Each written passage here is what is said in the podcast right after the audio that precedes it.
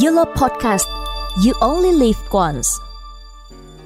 Có bao giờ bạn tự hỏi, đôi khi đương đầu với ác thú, quái vật, thiên tai cũng không đáng sợ bằng sống sót qua hai chữ teamwork chưa?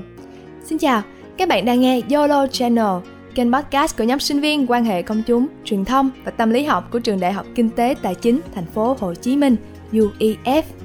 Mình là Yến Xuân và đây là nhật ký công chúa. À, nhầm. Nhật ký sống sót với người không hợp cạ để qua môn. Chúng ta thường hay bắt gặp những câu châm ngôn như là muốn đi nhanh thì đi một mình, muốn đi xa thì đi cùng nhau. Hay cái câu phổ biến nhất, ba cây chụm lại nên hòn núi cao. Dù cách thể hiện như thế nào thì tinh thần đồng đội vẫn là điều luôn được đề cao, phải không ạ? Trong cuộc hành trình của mỗi đời người, không phải con đường nào cũng có thể đi một mình thì đều có thể tự mình vượt qua. Không phải chỉ có một sức mạnh của bản thân là có thể đương đầu với tất cả. Đến ngay cả năm anh em siêu nhân người ta còn cần phải hợp sức chống quái vật mà. Sự kết nối, hòa hợp giữa các cá thể tạo thành một tập thể và lúc đó sức mạnh sẽ được nâng tầm, mạnh hơn gấp ba, gấp bốn lần. Vậy nhưng, để có thứ sức mạnh ấy thì không phải ai cũng đạt được. Bởi vì chúng ta đều biết không phải tập thể nào cũng hoàn hảo. Vâng, và không phải cái tôi của ai cũng nhỏ lại khi ở trong một nhóm. Cãi vã, bất đồng quan điểm nè, là những tình huống điển hình dễ thấy khi chúng ta làm teamwork. Thật sự rất khó để tránh khỏi những xung đột làm mất lòng nhau, dù thật sự là, là cố gắng lắm rồi á. Đây là biểu hiện của những cái tôi cao ngút trời, nhưng tất cả cũng là vì lợi ích chung của cả nhóm, hay chí ít, ai cũng muốn ý tưởng của mình được chú ý. Thế nhưng chìa khóa của vấn đề nằm ở cách mà chúng ta thể hiện. Đôi khi có những cách thể hiện có phần quá đà, cảm xúc bị đẩy đi xa, lời nói trở nên nặng nề hơn và những câu từ không còn mang ý kiến đóng góp nữa mà nó thành ra tranh cãi, đấu đá, mong muốn mạnh mẽ chứng minh được mình đúng. Từ khâu xây dựng bài học của chúng ta đã tự biến nó thành một đấu trường nơi kẻ vô địch chỉ có một. Và đáng buồn thay, bất kỳ ai cũng mong mình thành người chiến thắng.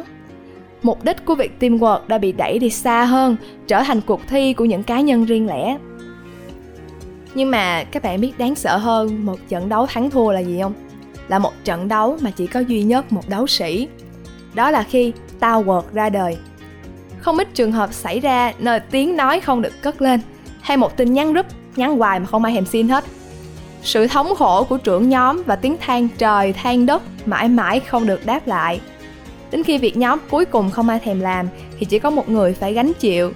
Tất cả trở thành kiếp nạn thứ tám mươi hai của sinh viên đại học. Gánh nặng mà không một ai muốn chịu đựng hết. Mục đích của teamwork vốn dĩ được thành lập để cùng nhau phấn đấu, cùng nhau đi lên, nhưng không ít người trong chúng ta đã biến nó trở thành cuộc đua cá nhân và nỗi ám ảnh không đáng có của rất rất rất rất nhiều bạn sinh viên. Teamwork có hai âm tiết, hai chữ ghép lại tạo thành một. Nhưng mà làm sao để ghép một tập thể lại với nhau lại là chuyện khác. Sơn từng ở trong một đội nhóm nơi tất cả thành viên đều có thế mạnh khác nhau. Bạn nào bạn cũng giỏi hết, ai cũng là người tài. Lúc đó là mình mừng thầm trong bụng.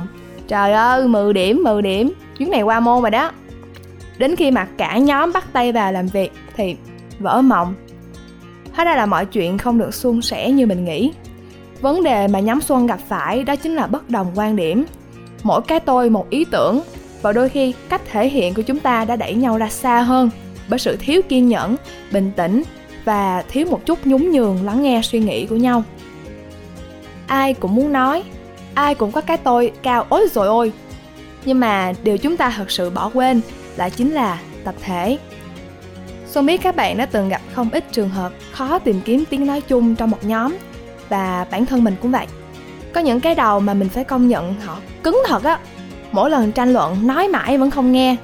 Ý kiến khác nhau và những tiếng cãi vã đến in tai nhức óc. Hay nói cách khác thì thích drama bổ phổi luôn á. Thậm chí mình còn gặp phải những ông giời có những quyết định đi vào lòng đất nhưng mà rất hay ban lời sấm truyền nha. Những tảng đá biết đi nhưng không biết nói. Tất cả tô điểm thêm sấm sét và giông tố bay quanh từ teamwork. Vậy, rốt cuộc giải quyết như thế nào? Theo mình có một sự xa cách giữa chúng ta. Bản thân chúng ta chưa hiểu rõ nhau. Chúng ta có thể ở chung một nhóm, nhưng mà chúng ta không phải là bạn. Giữa một người thân thiết với một người ta chỉ biết tên, thì bạn sẽ thoải mái giao tiếp, chia sẻ với ai hơn. Thay vì biến teamwork thành một tập thể giữa những cá nhân, thì tại sao mình không biến nó thành một nhóm bạn? Đùa một chút, cười một chút. Chính cái không khí mà chúng ta tạo ra đó sẽ tạo thành một môi trường mà ta dễ làm việc hơn. Giữa bạn bè với nhau sẽ thoải mái hơn rất rất nhiều. Giảm bớt được cái không khí căng thẳng giống như phim hành động. Và từ sự thoải mái đó thì những bước còn lại nó sẽ trở nên dễ đi rất nhiều. Bạn sẽ lắng nghe ý kiến của nhau một cách nhẹ nhàng hơn.